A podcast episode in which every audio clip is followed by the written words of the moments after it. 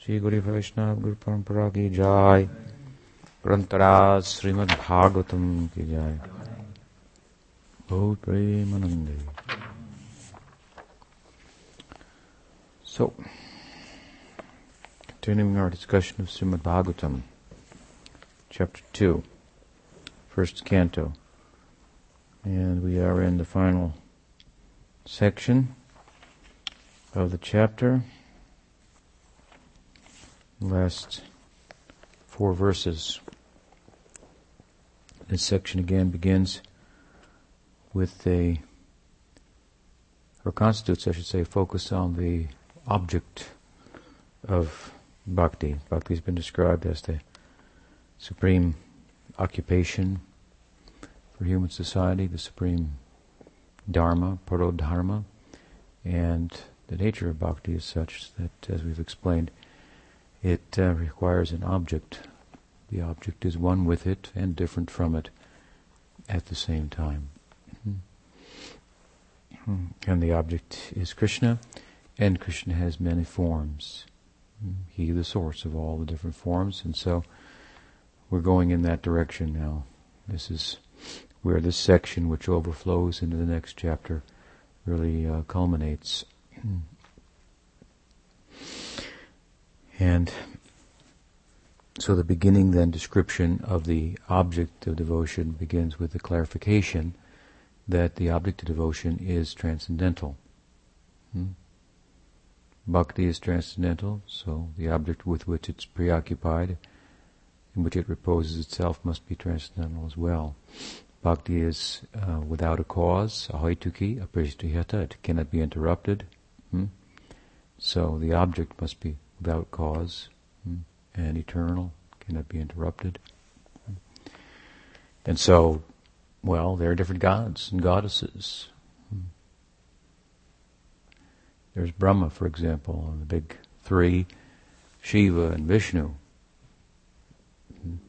And so, Suta Goswami distinguishes Vishnu from Brahma and Shiva.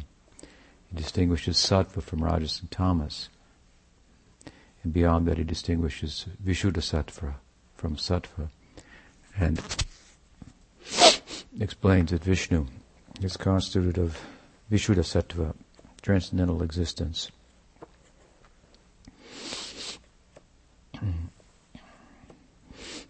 And this Vishnu, then, Vishnu means all pervading, is the prominent uh, idea of God, you might say, in, in, the material world. After all, as will now be explained, He's the God from whom the world comes. It is said the world comes from Brahman. That's a general idea. So then, Brahman means, in a broad sense, the absolute. It's not speaking particularly about the Brahman feature, hmm, but uh, of the Godhead in terms of Brahman, Paramatman, Bhagavan. But when the sutras say Atatu Brahma Jignasu, uh, and what is it? Janmadhyasya Brahman is that from which the world comes. Hmm? Um, this is like Krishna saying in the Gita that he's the source of the world. Krishna speaking about his Vishnu manifestation, which if we study carefully, and to say that the world comes from Brahman, as the sutras say, means it comes from uh, Vishnu, Paramatma, hmm? feature of the Absolute. So, we're in the world, so the prominent uh, idea of God then is, is in one sense Vishnu. Of course, speaking of Indian culture and people familiar with the sacred texts of the East of India, of India in particular. and so that's a natural place for Suta Goswami to take the sages of Naimisharanya when speaking about uh, the object of devotion. Of course, he's already indicated it's Vasudeva, it's Krishna.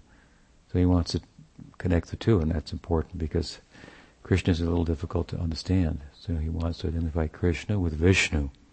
This is done very nicely in the Bhagavatam as well when Sukadev Goswami explains the Rasa Leela hmm, in relation to, to Parikshit Maharaj's doubts. Parikshit Maharaj is a pious emperor, the epitome of piety and devotion.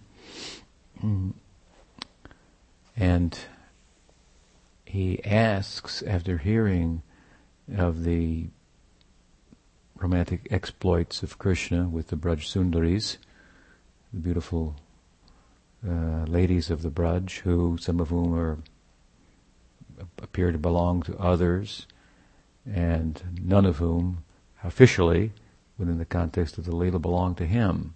Hmm? So these affairs then appear to be adharmic, and he says, he asks Sukadeva at the end of the whole narrative of Ras Panchadhyaya, the five um, chapters of the uh, Rasalila that consume the five senses of the living entity.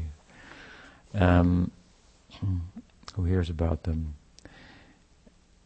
and enables one to conquer over lust. What is it? Uh, uh.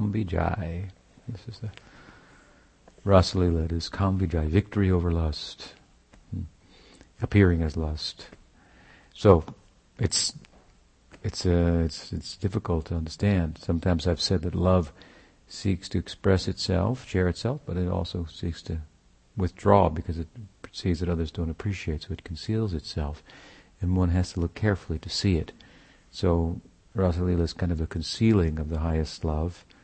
At the same time, it's expressing itself. And you have to study Bhagavatam as it says, Nityam Bhagavata Seva, very carefully to understand who is this Krishna. Hmm?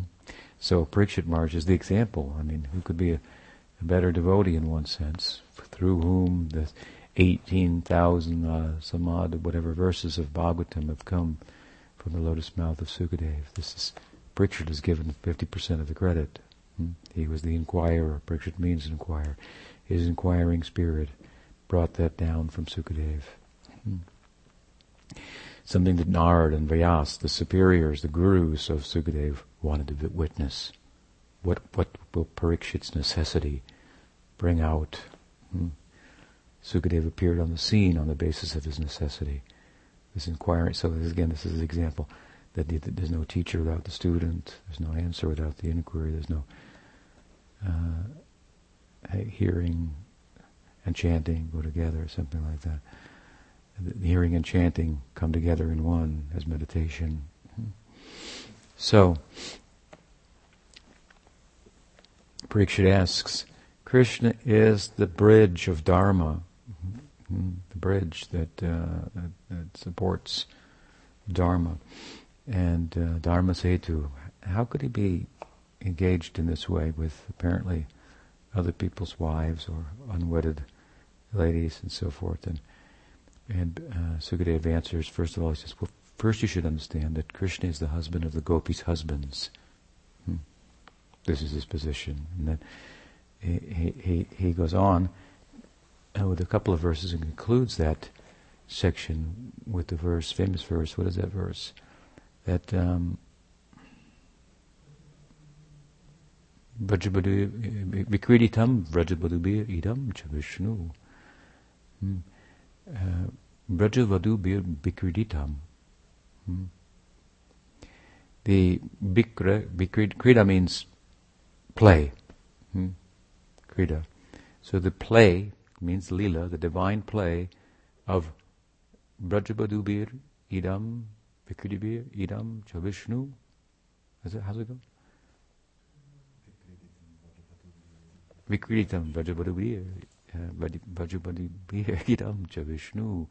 The play of Vishnu hmm, with the Braj Sundaris. Hmm? He says, Vishnu means all pervasive. It's again a way of saying he's everywhere. One who's everywhere and moves at the same time is not an ordinary person. How can you be everywhere and move? Hmm? So this Leela of Krishna is, is the Brahman, all pervasive, moving. Hmm?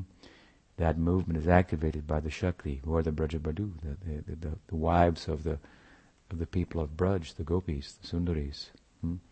It's animating the absolute and causing the impossible to be possible in a sense. The you is all pervading. How can someone who's everywhere move? Hmm? He's already everywhere, but he's moving in Leela. This is extraordinary.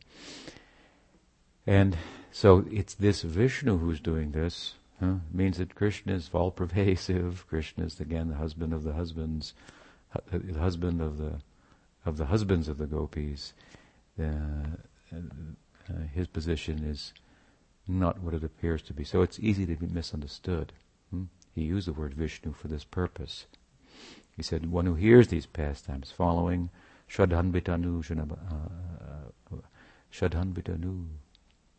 Anu, who's following Anu with Shraddha, hmm, with faith, hears these pastimes, then uh, that bhakti enters his heart and lust comes out and so forth. This is the verse. So, Kambijai, again, very extraordinary is this um, Rasa Lila and Krishna Lila in general, and difficult to understand. Hmm? So, yes, he's introduced Krishna as the source of bhakti, hmm, or the perfect object of bhakti, I should say. Vishnu in general, it's Vishnu bhakti, but reaches its pinnacle hmm, in terms of the perfection of the object in Krishna. And so bhakti rises to such a pitch that we find in the Braj Lila and ultimately personified as Radha in relation to Krishna. But the book here is the Bhagavatam, as I've said before, walking a tightrope between Aishvarya and Madhurya. He wants to say that the Absolute is sweet, human-like, close to the human heart, close to the human experience. human experience brings us close to it in a, semblance of what spirituality is about, centered as it is on love.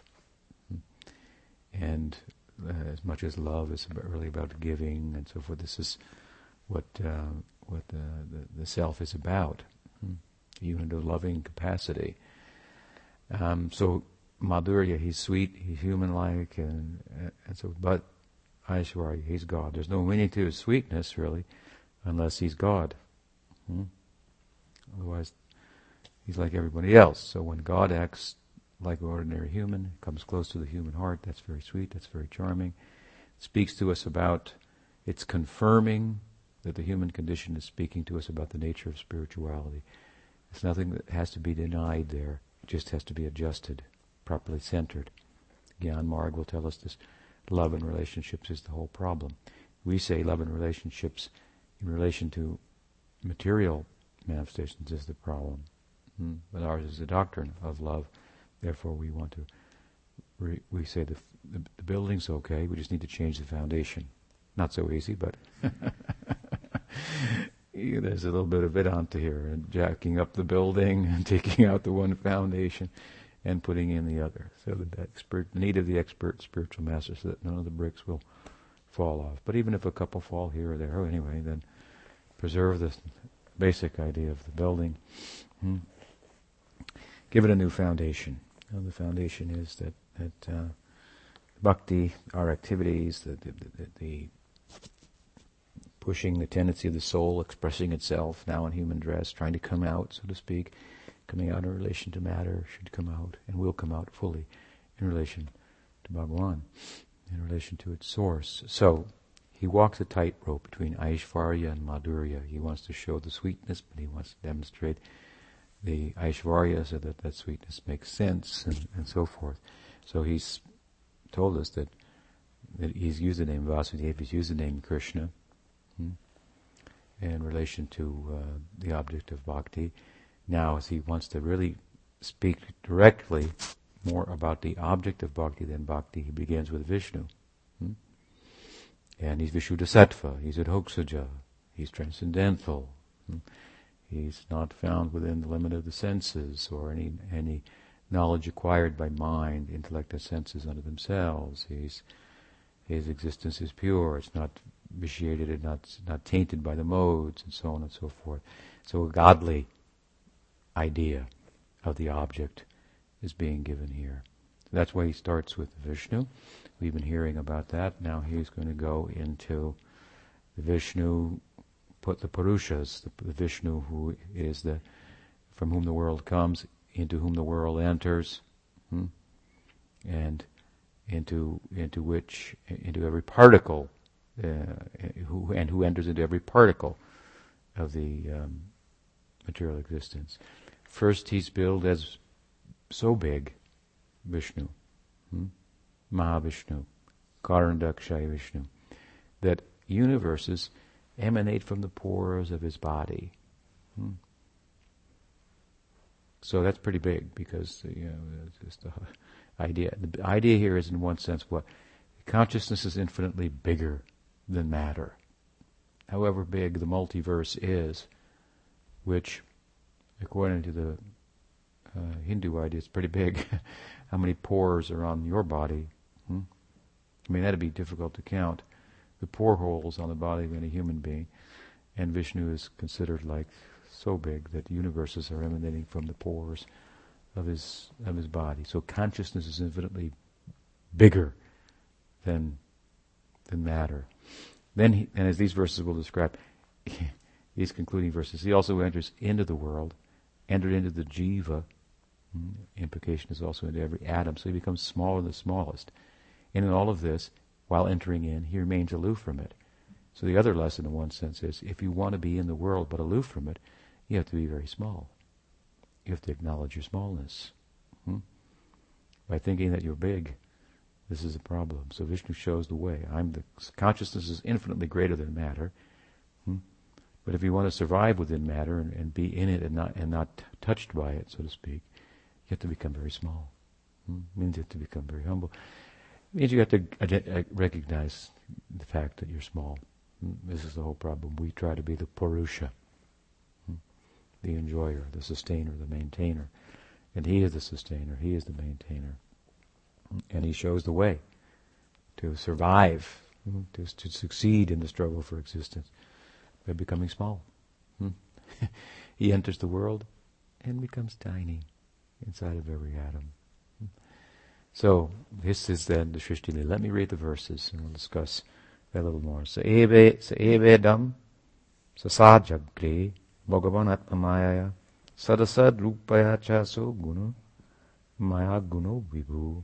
In the beginning of the material creation, Bhagavan, by his Atma Maya, his own energy, his own internal energy. Hmm?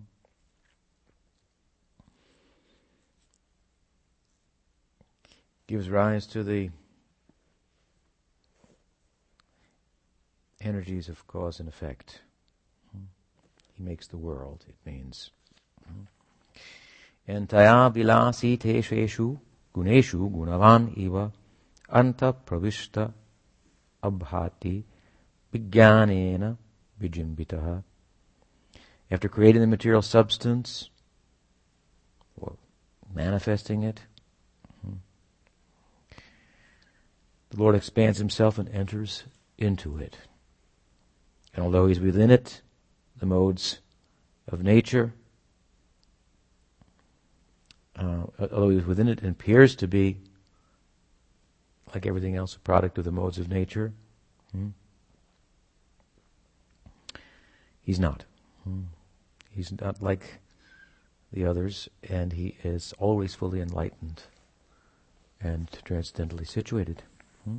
Yatahi abahito vanir दारुष ekha svayonishu naneva bhate vishvatma bhuteshu cha puman. The Lord as the super soul pervades all things just as fire permeates wood and so he appears to be of so many varieties although he is absolute one without a second. Aso gunamayir bhave bhuta sukshmendriyatmabhihi swanirmiteshu nirvishto Bhunte bhuteshu, bhunte bhuteshu tadgunan. Supersoul enters into the material bodies of the living beings who are influenced by the modes of nature and causes them to enjoy the effects of these modes through the medium of the subtle body. Bhagavati esha satvena lokan vailoka bhavanaha lilava taranurato deva triyan naradishu. Thus the Lord of the universes, maintains all planets inhabited by demigods, men, and lower animals.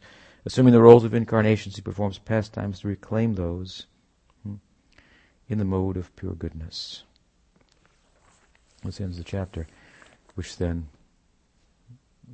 is followed by the next chapter describing the avatars of Vishnu. Some more detail about these Vishnus, the Garbhodakshai, Karanadakshay, Kshirodakshay Vishnu in uh, three, four, five verses, and then the different avatars. And then Krishna will be mentioned along with Baladev in the context of describing the avatars. Then the Krishna avatar will be revisited again in those verses. And the famous pada, the line, Krishna's tu Bhagavan Swayam, is um, then uh, highlighted, which brings us back to the idea that the perfect object of love is Krishna. These are all his avatars, including the Purushas, and so as they are transcendental in all respects, so of course is he, even though he appears more so than than Vishnu, to not not to be so. Hmm?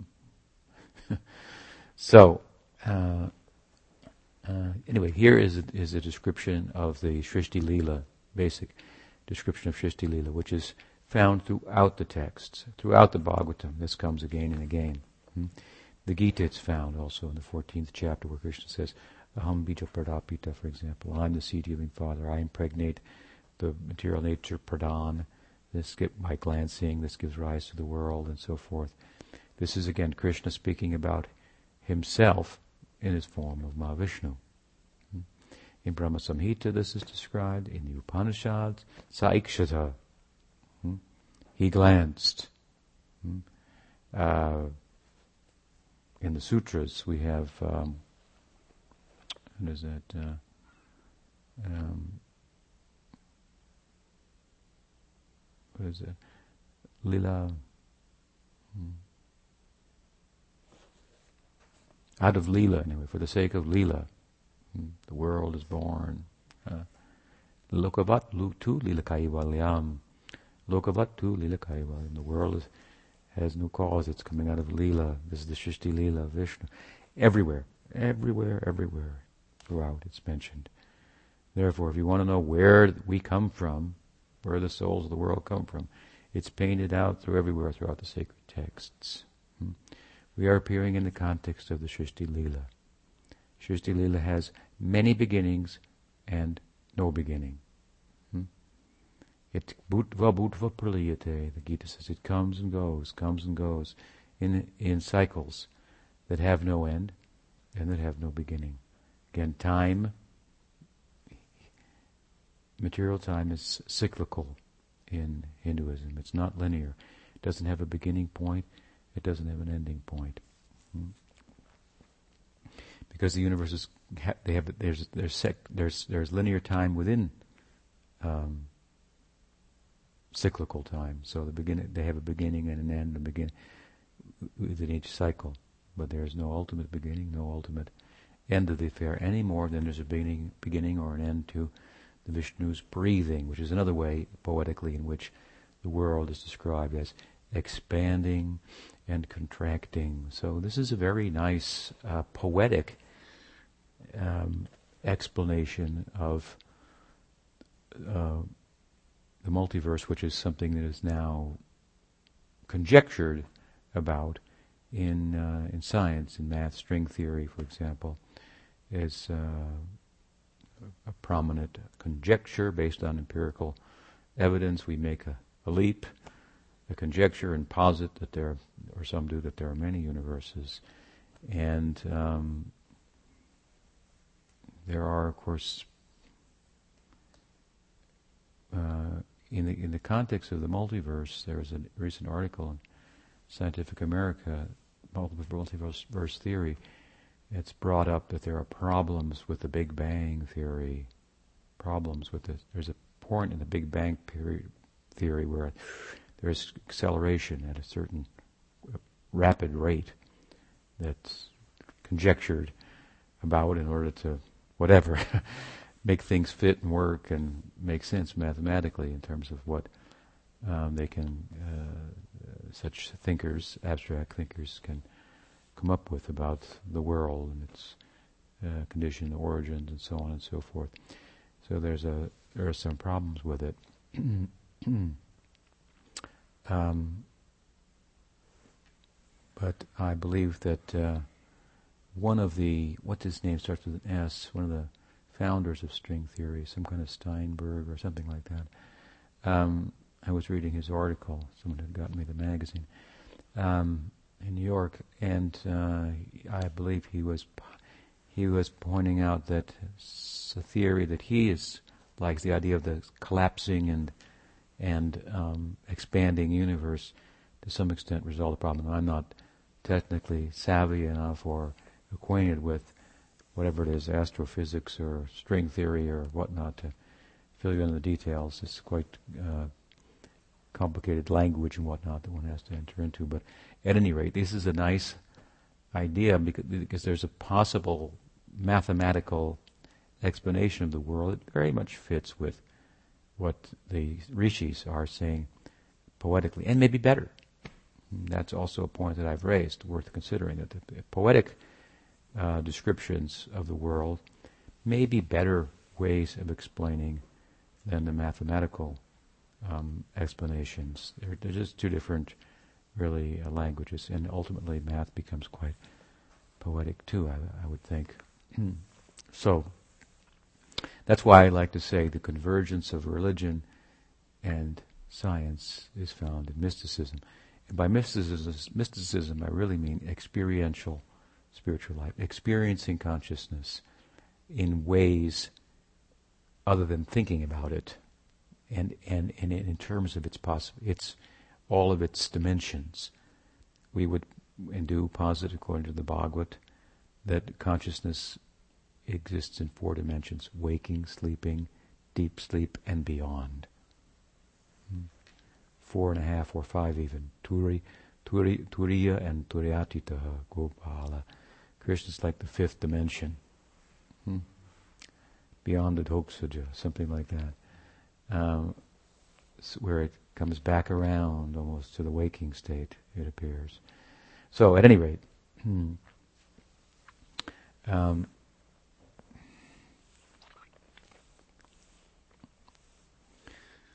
uh, those who have the uh, experience of all dimensions of consciousness, they have dist- sought to describe it poetically.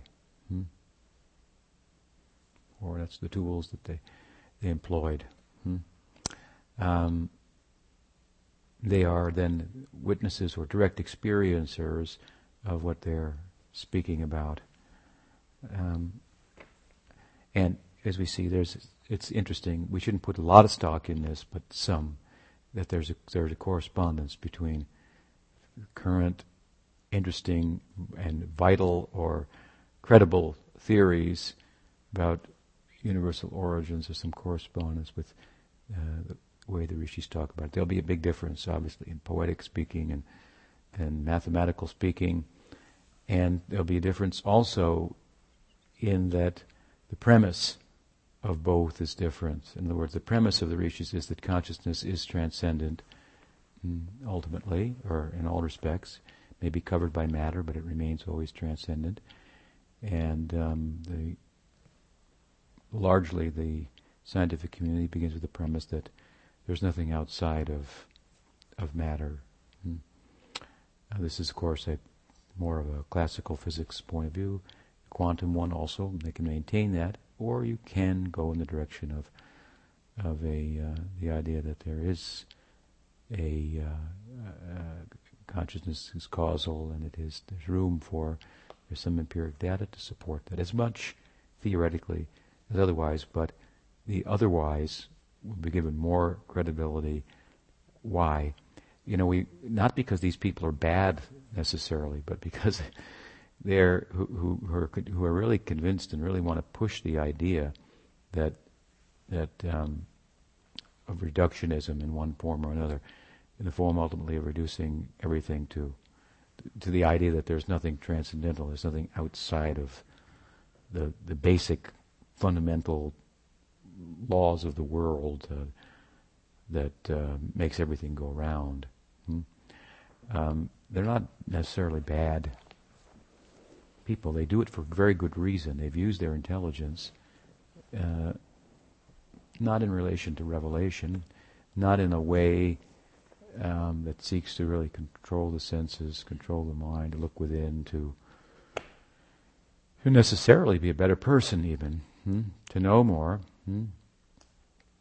Maybe to be a better person too, to gather knowledge and so forth. But anyway, they, they, they see that they've understood things about matter and that matter works in a certain way, and they've demonstrated it, it works in a certain way, and and they can develop from that, with the help of technology, things that help make life apparently better, longer, healthier, apparently.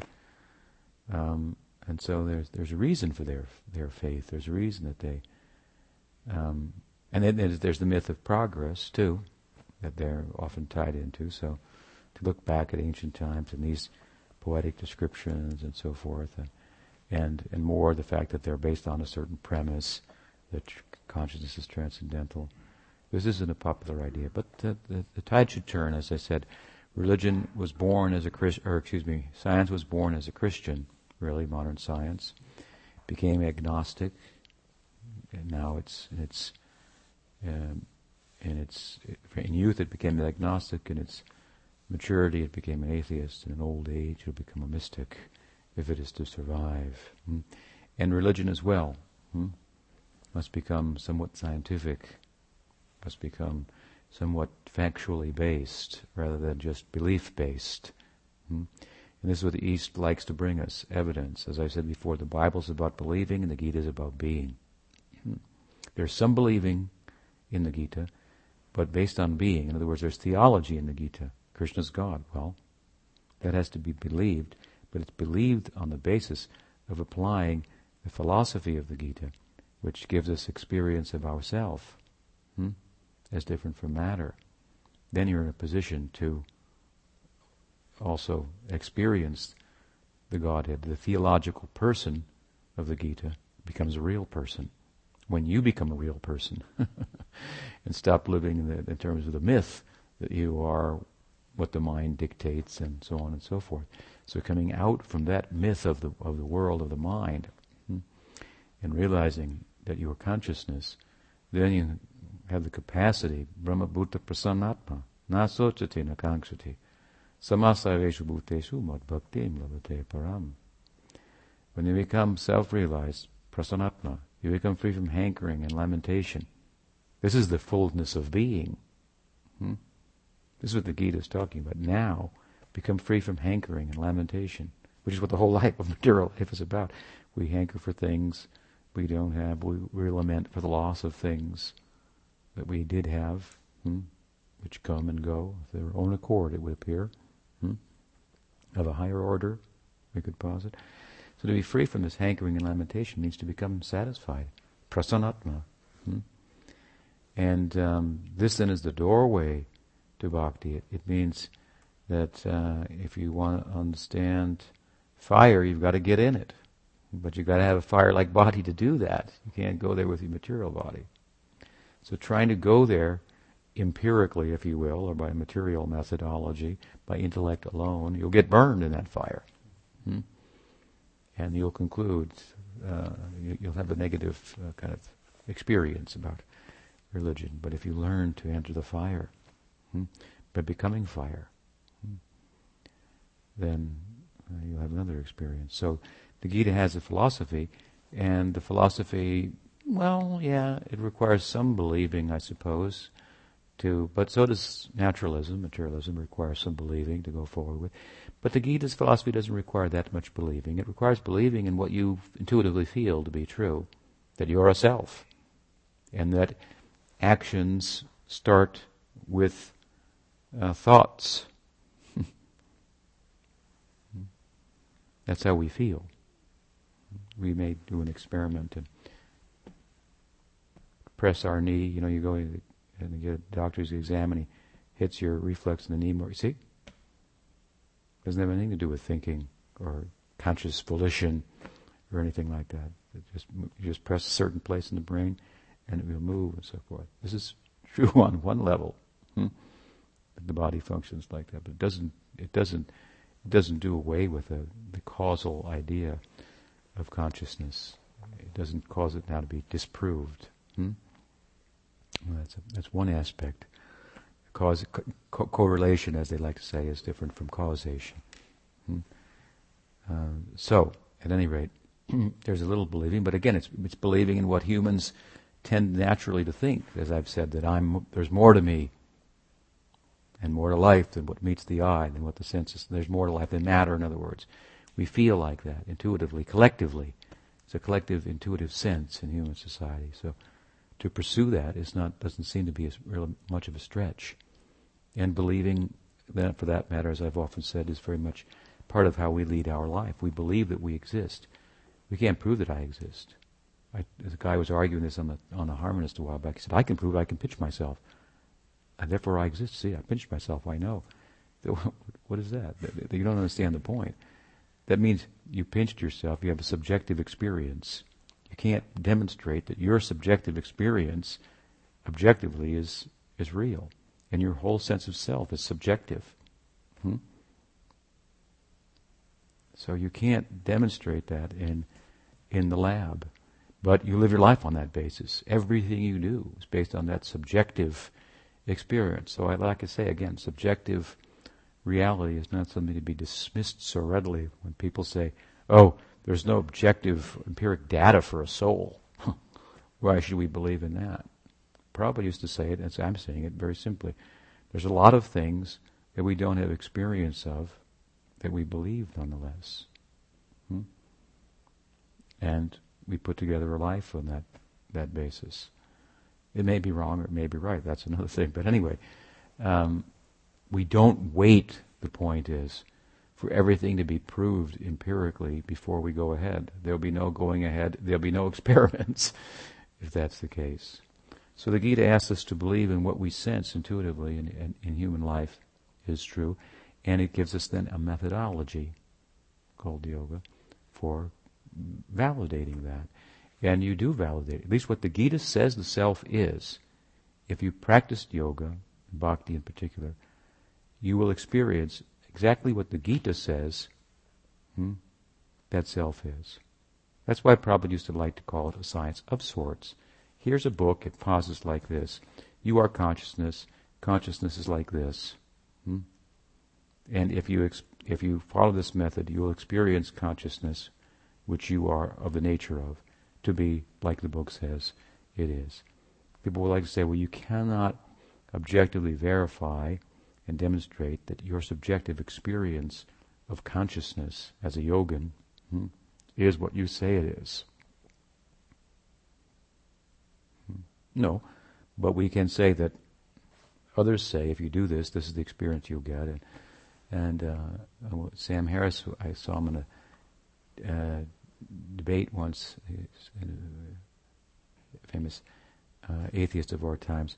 He said that I guess he had met a yogi in a cave and so forth, and and um, and he, he said that yogi was experiencing consciousness, but he, he didn't know what he was experiencing.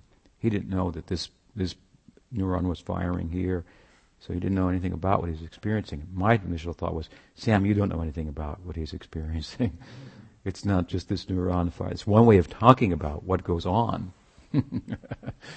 but there's more than that that he's experiencing. And this is what the Gita, for example, says you will experience. Hmm? And the experience is that it makes also you, you, in a practical sense, a better person in the world. So, I mean, why, why, why distance yourself from that? Hmm? Why? Because it is not an intellectual issue. It's a moral issue. Hmm? It's a reining in on human society's tendency towards animality, hmm? towards a false sense of independence. This is what yoga is. And this we re- reject. This we have some um, uh, resistance to, despite the fact that it's good for us. We want to be free like an animal. There's still an animal side to us, so we want that animality to run and have no consequence, or and they don't largely. The karma is largely human life, hmm, where there's sense of self and a sense of good and bad and right and wrong and and uh, will and so forth. Hmm?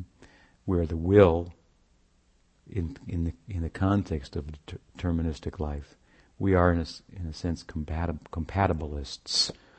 Uh, it's a term that means we find that free will is compatible with determinism on some level. So God's will is the super will. And within the context of that, we have a minute will. Hmm? His super will is the determinism, hmm?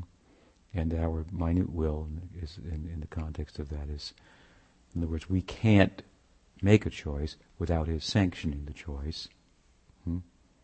But he does, and so we have choices. So, so there's a. This is a basic kind of Vedanta idea of of the of of, um, of determinism and, and will. At any rate, science largely likes to look these days at life as being deterministic.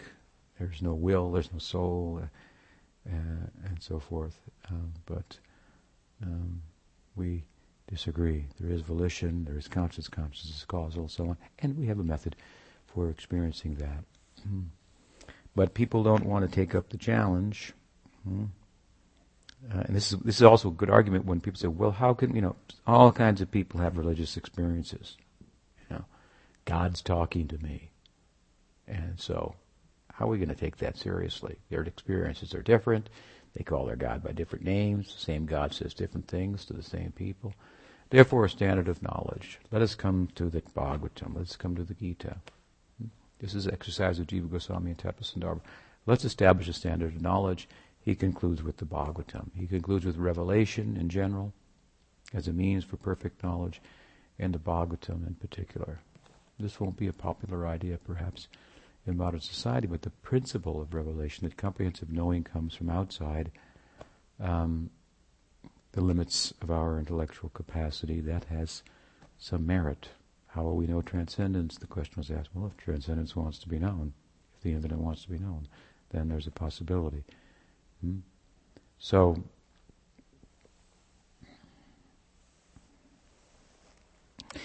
a standard of knowledge, and we find, at least throughout the Vedic text, a standard understanding of the nature of consciousness and the standard standard methodologies for experiencing it to one extent or another. Hmm? If we look at other religious traditions and at their heart, ones, let us say, that have produced great persons, saints, people who have left, as I like to say, an indelible mark on human society. They've gone there. Hmm?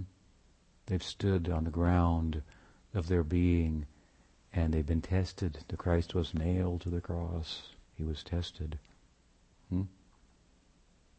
His kindness towards others, his compassion was not mental.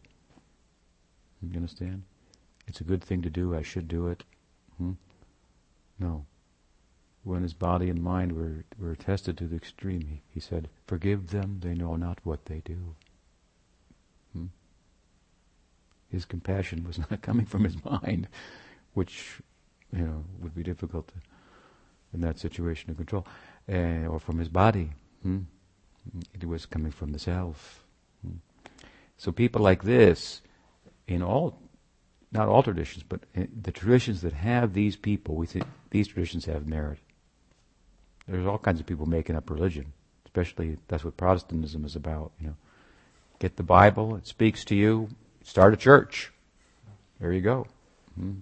That's where all this evangelicalism and all of these, from the Western tradition of Catholicism, hmm, maybe a split east and west is there, but the big split is Protestantism, and then whew, hundreds of sects, a church on every block, and it's basically pastor read the book, it spoke to him, he could speak charismatically, and there it is. You got a church. Hmm. That's what Luther gave license to. Hmm. Um, and but where are the saints? Hmm? We'll have to see. Is you know, I guess you know you could stretch it. You get a you get a, a Oral Roberts, or what's the original guy? Hmm. No, he's much later. Billy Graham. I think he preceded the. Uh, the Oral Roberts filling the stadiums and so forth. They were the saints of sorts. Hmm? But they were religiously stout, moral men, hmm? which is, in one sense, the be all and end all of Protestantism that takes out the mysticism of, of Christianity largely, does away with the icons and the and the rituals and so forth. Whereas we go to Catholicism, then we start to find saints hmm, with otherworldly experience, their, their morality, their moral um,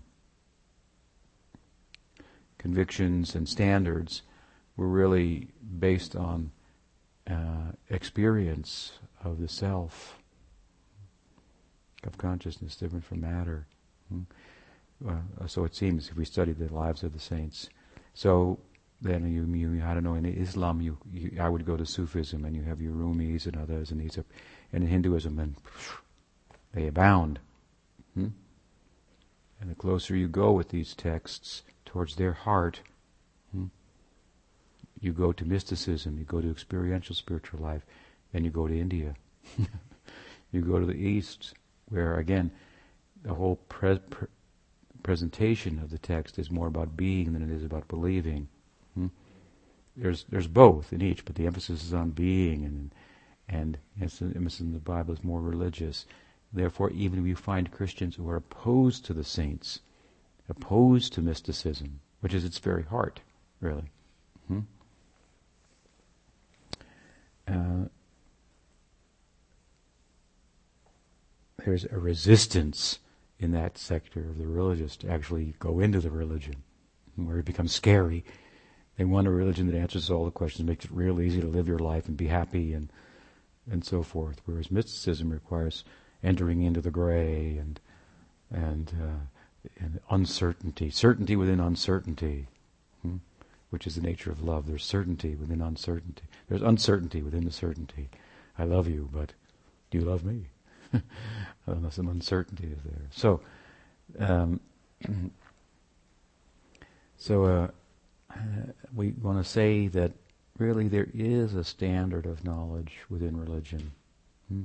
Mysticism, the experience of the self, and you can look from everywhere and every tradition worth its salt. In other words, it has a saint, a person who's who's embodied what the teachings uh, are about in their furthest reach. Hmm? You tie that together and you see they're all talking basically then about the same thing. When we talk about the nature of consciousness, the possibilities and so forth, beyond uncovering consciousness from matter, then we have some diversity. It's another thing.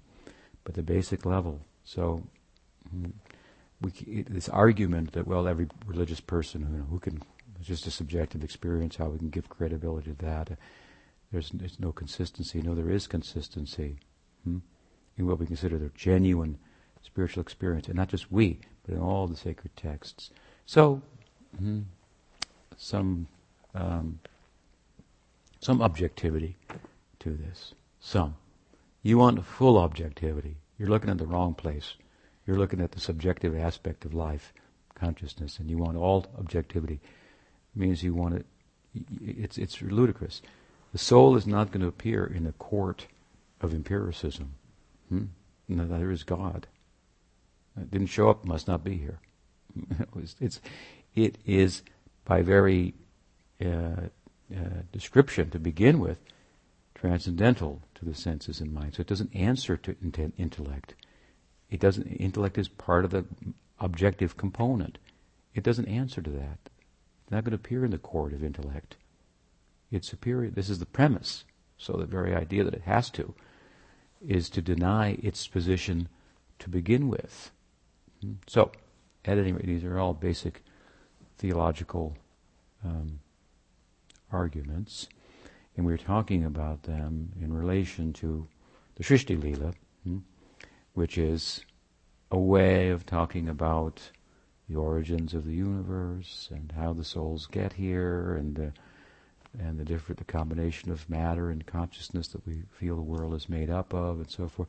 These are poetic descriptions, if you will, and arguably as good or better descriptions than mathematical descriptions. Better in the sense that if you pursue them, follow them, you will get the uh, the experience that they're that they're talking about. Enter into the poetry of life uh, and meet Vishnu.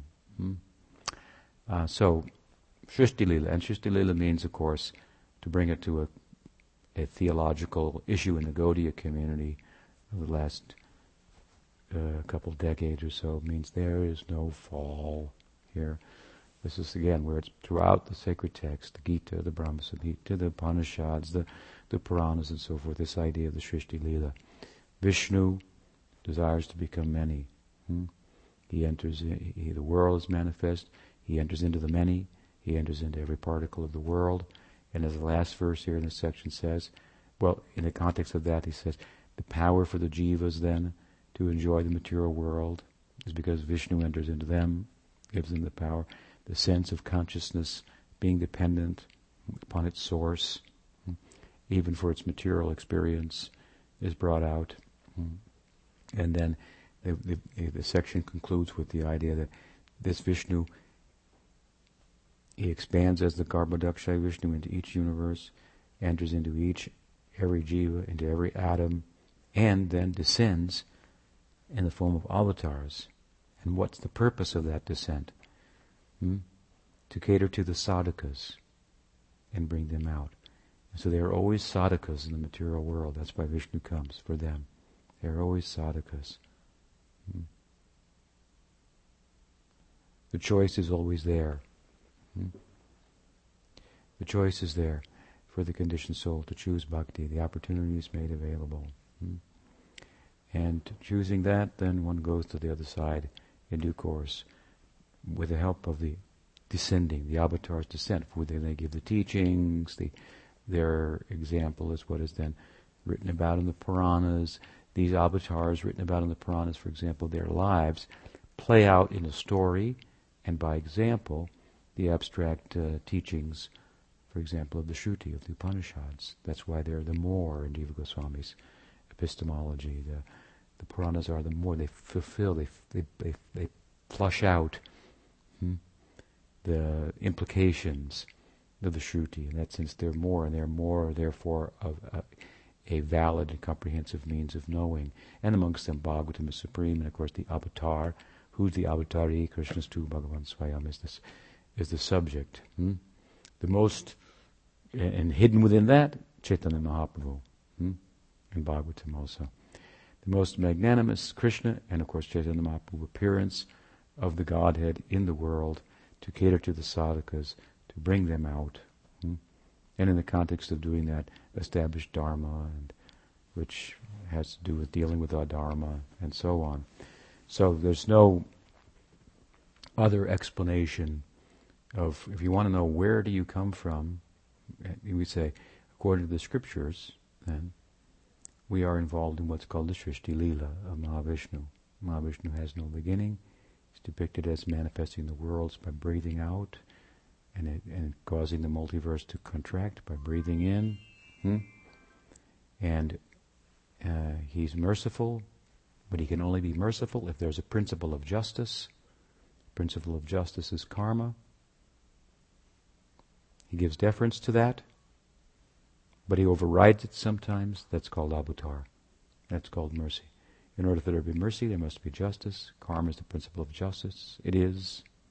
It's always there. Hmm? The world is karma. That's the force, so to speak, generating it. I mean, consciousness is the force, but karma is causing it to go in a particular way. There's no meaning to the world without karma. So there's no beginning to the world, there can be no beginning to karma. Hmm? And again, this is not something, this is something, a premise here is, is also this. There are things that we cannot know without revelation. Okay? That's what Shraddha is called. Faith. Hmm? There are things that cannot be known without revelation. Therefore, the premise, if played out, implies that there are things that may not make sense to you entirely in your present condition. Hmm?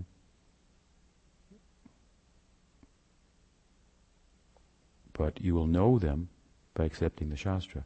So, for example, no beginning. The world has no beginning. Karma has no beginning. Hmm? This is, how do you, that's something like you can't compute that. Hmm? The head starts to spin when, you try to think about it. Hmm? Our particular experience within conditioned life is that things seem to have a beginning. Hmm? Therefore, anyway, the example is given by Baladev Vidyabhushan in the sutras, in his commentary, Govinda Bhashya, the seed and the tree. It's a way of talking about it. We have experience. Which comes first, the seed or the tree? You know, the chicken or the egg? Hmm? It's a way of talking about it. It's the date, the dharma, the nature of things.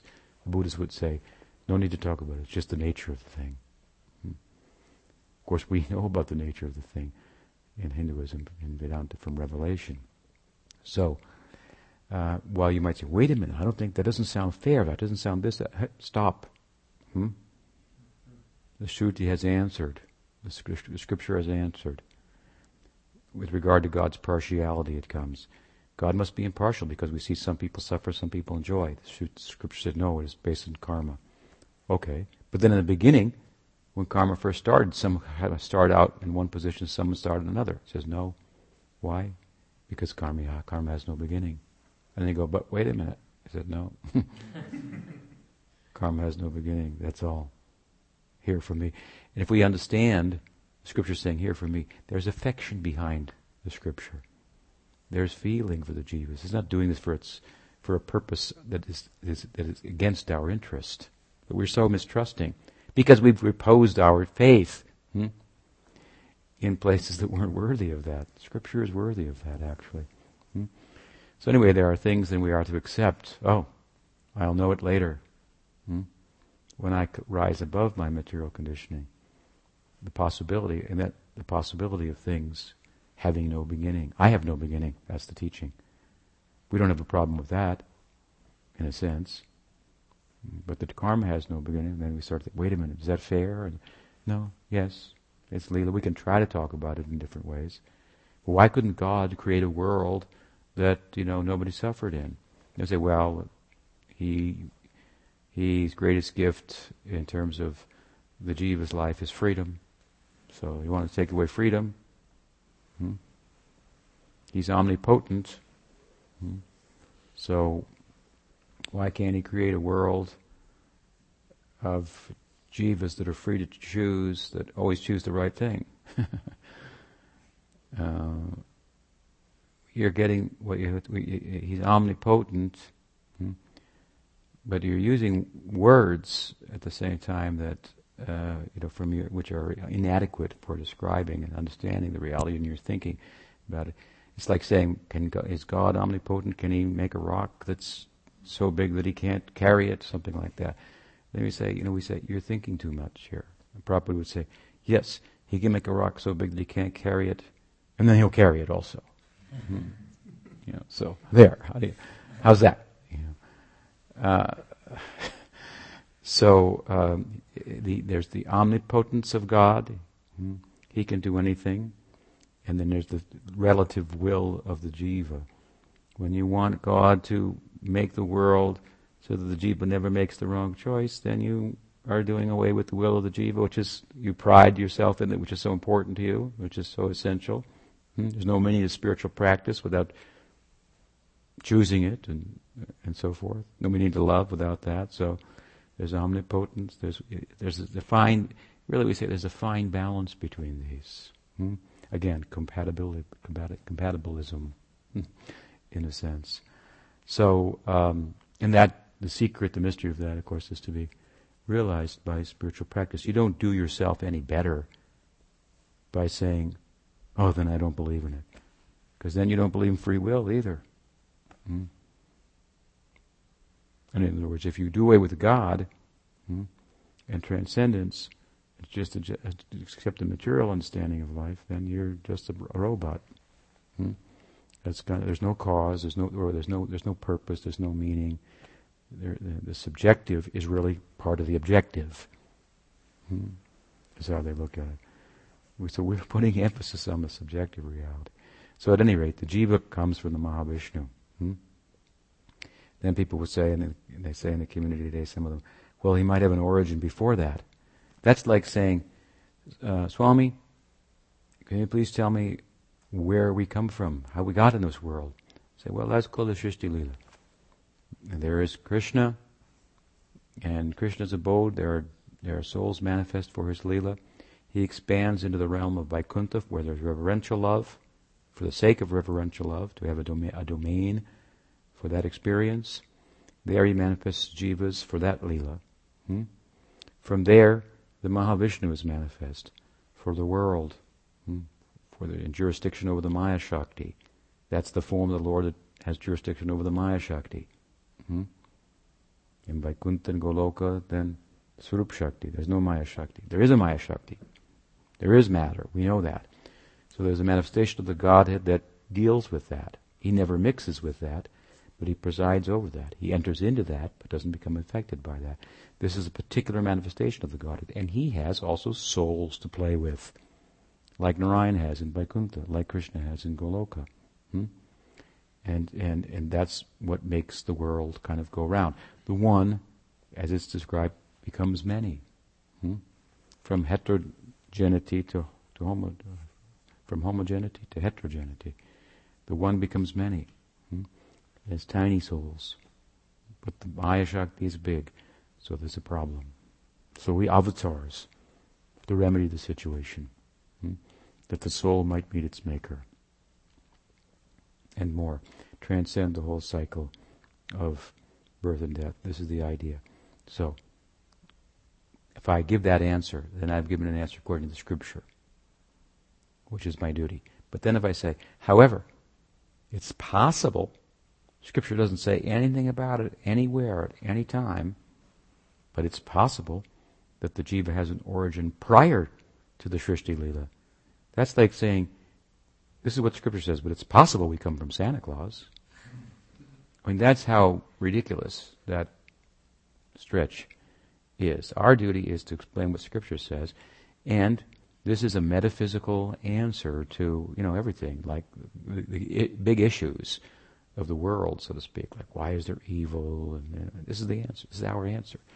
And the answer again is one that that is dependent, our understanding on it, of it, is dependent on Shraddha. Now there's good reason for Shraddha, for faith. There's the reason that well we can't figure it out with our head. Here is a source beyond our head, theoretically. Hmm?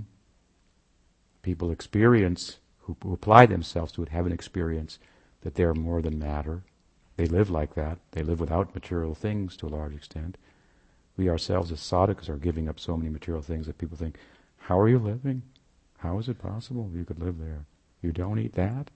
You don't do this? Hmm? You take it further and further and further. Hmm? You only talk about Krishna? Nothing else?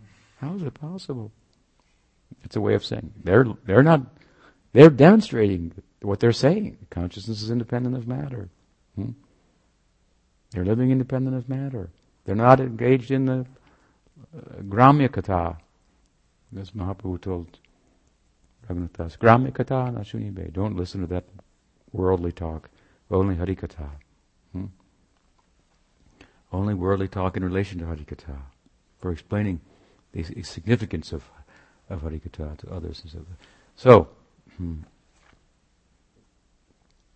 there's reason, good reason, to have faith in Shastra. And the more you apply yourself, the more good reason you have. You have experience, the ultimate reason for it. And you become, you know, this is like to make you the, all that you can be.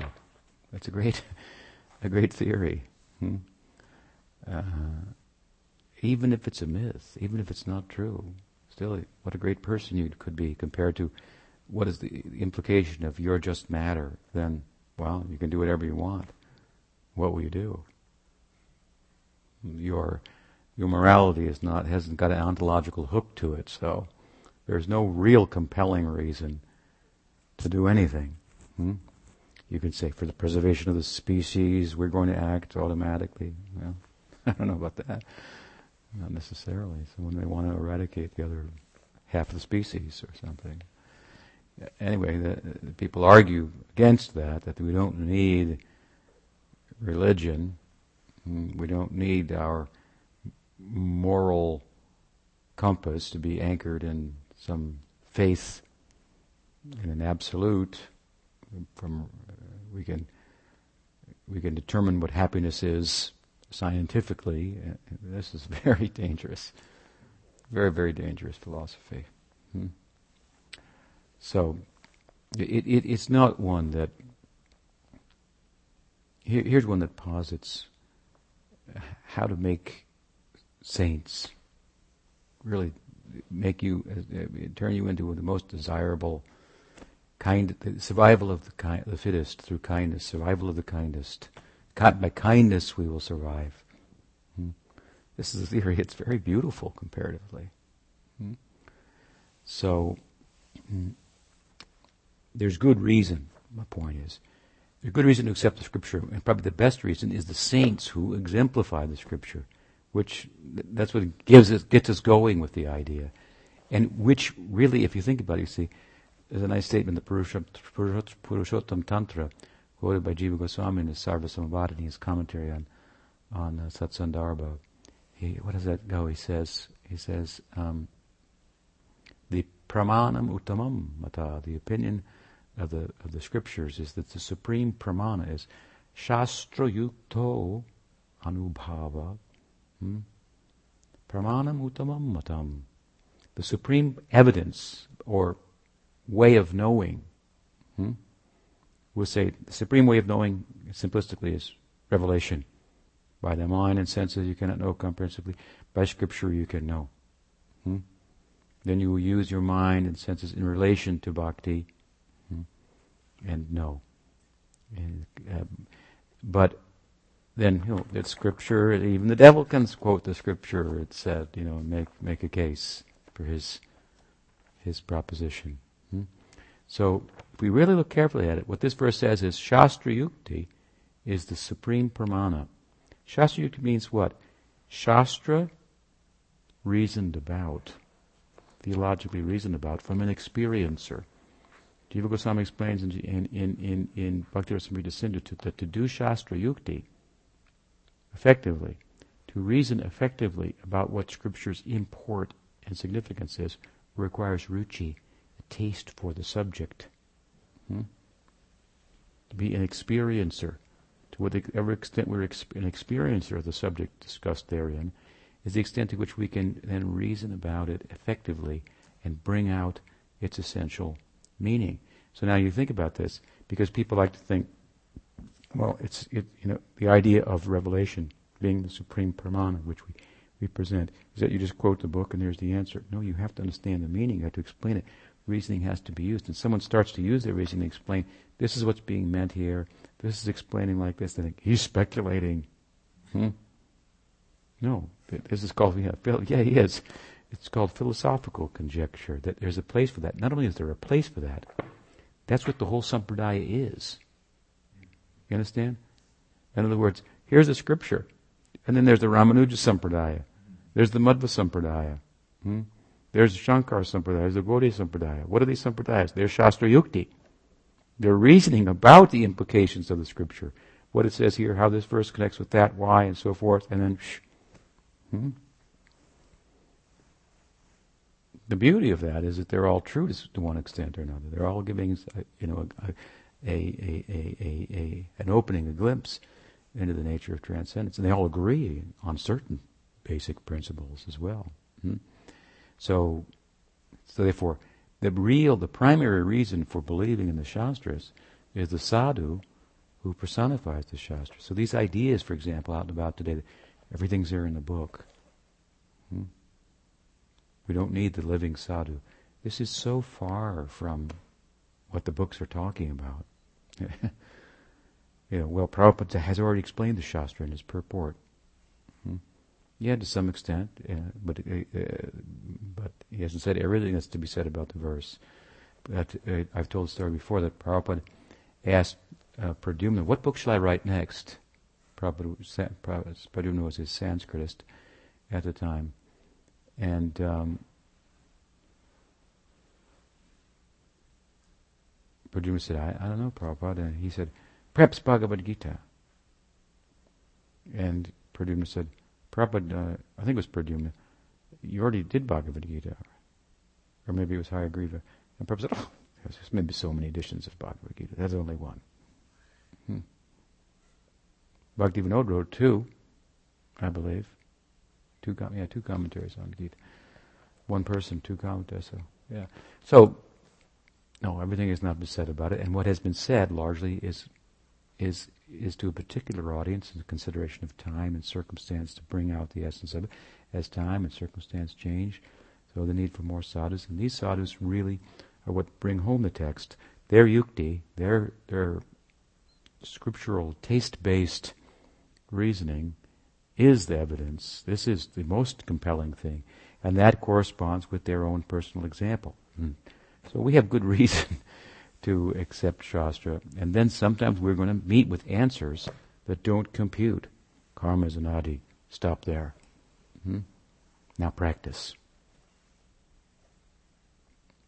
If you insist on having that answered, and then what to speak of speculating around that, and to try to come up with an answer that says something different, hmm? then what kind of practice will you have? You will not have a practice that will bring you to experience of the conclusions of the sacred text. So this is a very dangerous um, exercise, forced exercise. It's really a forced exercise based on, it's largely based on things that Prabhupada said, which can be harmonized in such a way as to understand that he didn't contradict the sacred text in terms of what the Srishti Lila and the origin of the Jiva and so forth. Hmm? He said it at different times in different ways for different purposes. Hmm?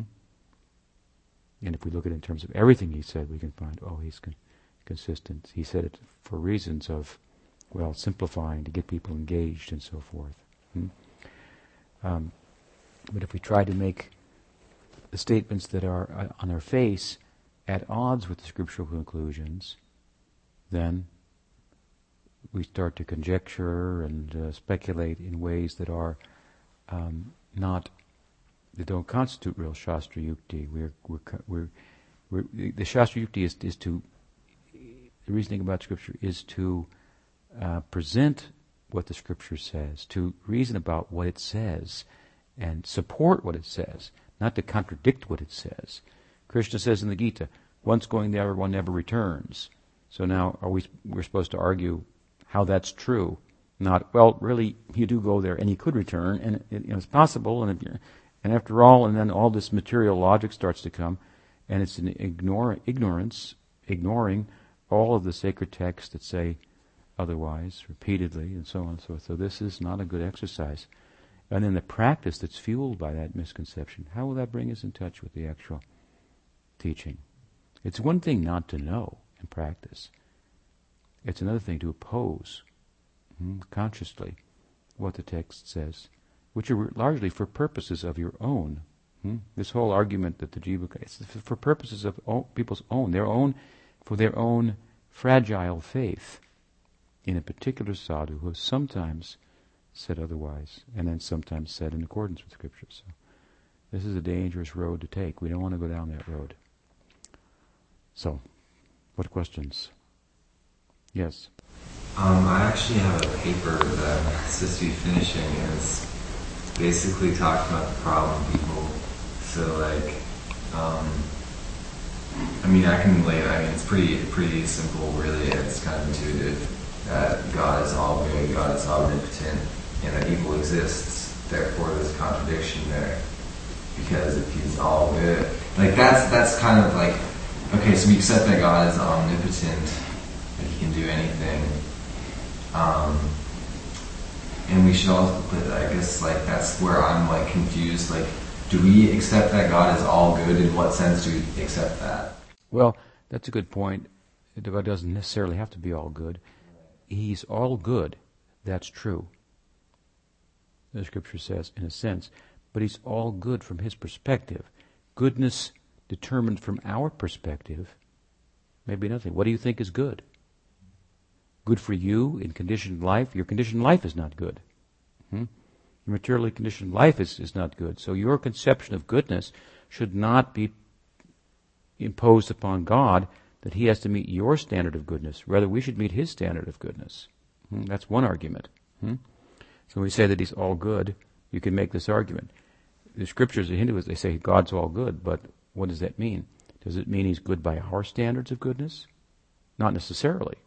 Hmm? Perhaps. And in some instances, yes, we say he's good in the same way that makes sense to us. That's true. But he doesn't necessarily. There could be a God that could be all bad. I mean, it's also possible. There could be a controller who's transcendent to material existence that's bad. That's also possible. But at any rate, uh, um, when we posit that God is all good, we ultimately mean He's all good from His perspective. There is some overflow into what of that into what we consider good, and there's some correspondence, but perhaps not in all respects. That's a possibility. But besides that, again, we say that He's omnipotent, but He gives will, and so for in order to give will, then there has to be a choice. That's the greatest gift. That's life. Without choices, there's no life. Without no without volition, there's no life. So to, for us to be alive, we have to have volition. So within the greater scheme of things, then then there's some small will on the part of the jiva, and it chooses to do the wrong things. Otherwise, it doesn't. There's no. If there's no wrong things to choose, then there's no choice. I think how like the literature argues or whatever is that like if God is all good and he can do anything, then why would he let the jiva, you know, commit evil or something like that? Well, if he didn't let them, then he wouldn't let them make a choice. Which is worse? Do you want to make a, be able to make a choice, or do you want to have no choices? Well, most people say, I want to make a choice. Okay, well then, if he if he was if in other words, if you say, why didn't God make a soul with choice that always made the right choices? That's like saying, why didn't God make us without choices? That's a contradiction. So if you want, you need to have both. Hmm? And so, of course, this is theodicy. You know, this, this, this is a perennial question for every religious tradition, and they answer it to one extent or another they satisfy their constituents, but they don't satisfy everybody, and so everybody's not religious. And some people on that basis, hmm, I can't accept it. You know, I'm from, uh, you know, someone say, say I'm from a Jewish family, and six million Jews were killed, and God let that happen. You know, I can't believe that. I'm an I don't believe in God. Well, okay, you can take that position, but does your what what does that mean? You don't believe in God. Hmm? that you don't accept that there's a transcendental reality. That means transcendental reality. That means you've made yourself out to be an automaton. Is that better? In other words, that's, if, these are your two alternatives. Let's say, let's say, uh, theism or atheism. Well, I become an atheist because I've seen there's such horrors in the world. God let Pol Pot in Cambodia Cambodia killed you know millions of people. The killing fields. I can't accept it. That God, there's an all good God. So I don't believe in God. I'm an atheist. Now you're an atheist. So now what's your position? Now what do you believe in? In other words, that can't be proved either, right? But you believe in it. So let's play out what you believe in. You believe in that you're an automaton. You're determined. You're just everything you do is determined you have no choices. There's no purpose to life. There's no. Start talking to that like that to the average person who makes that kind of decision based on the evil of the world. I can't believe in God anymore. Then they might find that that's that that's uh, uh, that the evil in the world is the lesser of the two evils. The, the you know the evil of having no will, being uh, and there being no meaning, no purpose to life, and so forth. That's not very very palatable. Some people say, "Hey, I have no problem with that." You know, they understand the implications of it, and uh, they say, "I have no problem with it." Well, that's easy to say. How much they actually live their lives like that? They look for meaning. Even the context of saying that, they're really pursuing the meaning. They want the meaning that there's no meaning, and they want to preach it and live it and give it to other religious about it. They have a religious belief that there's no meaning. That's their meaning. I mean, they can't get away from. The human being is pressed to find meaning. Hmm. Subjective. So anyway, don't think you're going to write your paper and, and it's going to be, you know, definitively answered once and for all. Those, those just they just want you to be abreast of the fact that this is an argument that's a head, you know, a spinner and there are different ways to think about it and so forth and so on. All right, we'll stop there. Grantharaj Srimad Bhagavatam.